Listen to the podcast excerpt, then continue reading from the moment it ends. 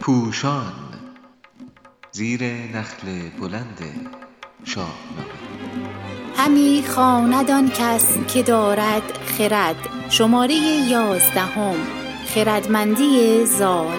چاپ شده در روزنامه اعتماد در تاریخ بیستم مهر ماه 98 نویسنده علیرضا قراباقی. مدیر گویندگان همامه زارعیان.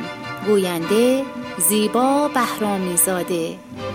موسیقی رقص برگ ها از فریبرز لاچینی. حماسه و عشق در شاهنامه با زادن زال شکل می گیرد. بخش اسطوره‌ای شاهنامه در دوران منوچهر و با داستان زال کمرنگ می شود و فردوسی خواننده را به صحنه تازه می برد و بر عصر پهلوانی نور بیشتری می تاباند. همچنین عشق زال و رودابه نخستین داستان عشقی شاهنامه به شمار می رود. گرچه پیش از آن نیز از گرایش فریدون برنواز و شهرناز و ایستادگی تا پایان جان زحاک برای جلوگیری از پیوند آنان و به ویژه از عشق فرانک به همسر خود هرچند تنها در مصرع نبود روز روشن مرا جز بدوی یاد شده است. فرانک در بازگویی کشته شدن آبتین به فریدون می‌گوید پدرت خورشید زندگی من بود و بی او روزم روشن نمی‌شد. گرچه زال پس از فرود آمدن از بلندای آشیانی سیمرغ به دنیای پهلوانان جنگجو و جامعه حاکمان و زیردستان به زودی لقب جهان پهلوانی ایران و منشور حکمرانی زابل و کابل و هند را از منوچهرشاه دریافت می کند ولی شاهنامه چندان به پهلوانی ها و نبردهای زال نمی پردازد. گویی جهان پهلوانی و تاجگذاری او تنها پیش زمینه‌ای برای عشق زال و رودابه است. و این عشق نیز خود بستری است برای نشان دادن آنکه زال نماد مدارا با دگران است. و اگر کمی از بالاتر بنگریم رواداری و دگرپذیری زال نیز خود تابعی از یک صفت و ویژگی بزرگتر است. خردمندی زال مظهر خردمندی است و شاید فردوسی خردگرا بخشی از وجود خود را در او می‌بیند و سخنان خود را از زبان او بازگو می کند. زال از یک سو پرورده سیمرغ یا به عبارتی مرغ دانایی است و از سوی دیگر در میان آدمیان در دوری فشرده به آموختن می پردازد.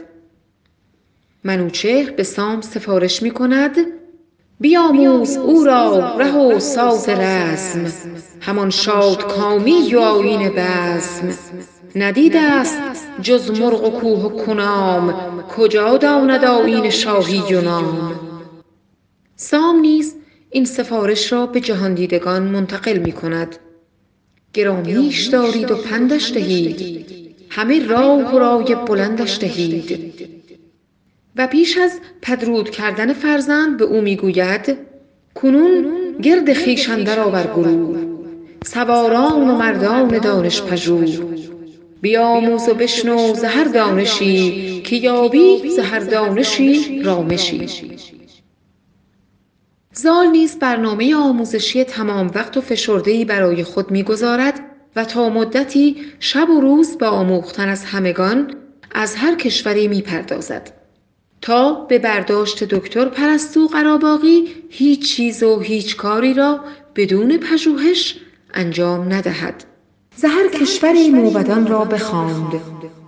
پژوهید هر چیز و هر کار راند. ستاره شناسان و دین آوران سواران و گردان و کیناوران شب و روز بودند با او به هم. زدندی همی رای بر بیش و کم. چنان گشت زال از بس آموختن تو گفتی ستاره است از افروختن. به رای و به دانش به جایی رسید که چون خویشتن در جهان کس ندید. زال سرآمد دانشمندان و خردمندان جهان می شود. با این همه او اهل رایزنی و مشورت است. هرچند آنگاه که به رای زدن با دیگران می پردازد دیدگاه ژرف و خرد شگرف او همگان را به نرمش و پذیرش وامی دارد برای نمونه موبدان را با تکیه بر به فرمانها ژرف کردن نگاه از سطحی نگری در دین پرهیز می دهد و به نگرش ژرفتر در فرمانهای خداوند فرا می خاند. زال با توجه دادن به رنگارنگ بودن طبیعت و گردش فصلها داوری موبدان بر پایه ظاهر را شایسته نمی داند و با گفتن اینکه همو داد و داور به هر دو سرای به آنان میفهماند نه تنها داوری واپسین بلکه قضاوت کردن دیگران در این جهان هم کار دشواری است و به دادگری نیاز دارد.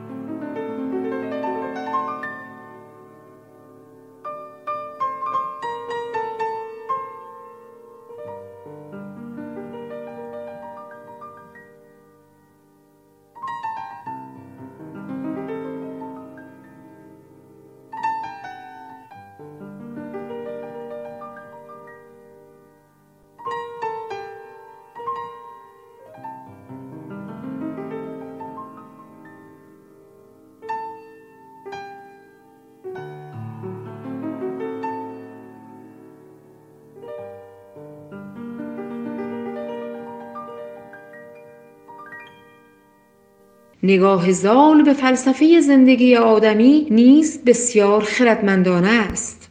او نه به فرد بلکه به نسل و به نوع بشر باور دارد و می‌گوید این مهم نیست که یک فرد میمیرد زیرا اندیشه و رفتارش در فرزند و نسلهای آینده باستاب خواهد یافت. پس در آنها زندگی می کند به باور زال خردمند نسل آینده نوروز و رویش دوباره نسلی است که به زمستان رسیده و درگذشته است.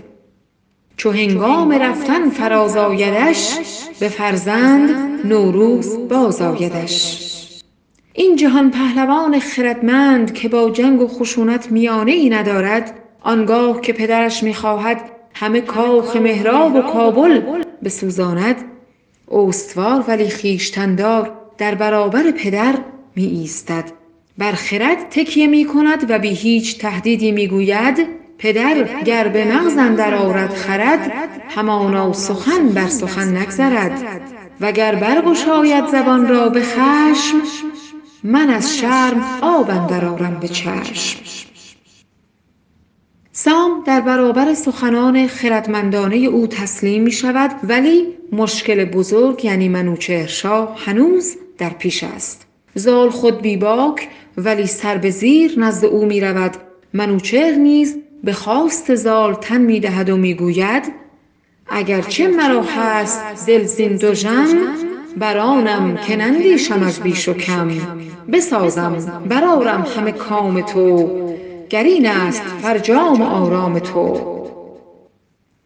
منوچهر پیش از پژوهش ستاره شناسان و خجسته یافتن پیوند زال و رودابه در برابر زال کوتاه می آید یعنی نه به راز آسمان ها که به عشق و خرد زال گردن می نهد در پایان داستان دستان نیز آنگاه کم اسفندیار و هم رستم از هر دو سو کشته می شوند او همچنان خردمندانه می‌گوید دیگر کشتار بس است و روز پالایش دل از درد و کین فرا رسیده است.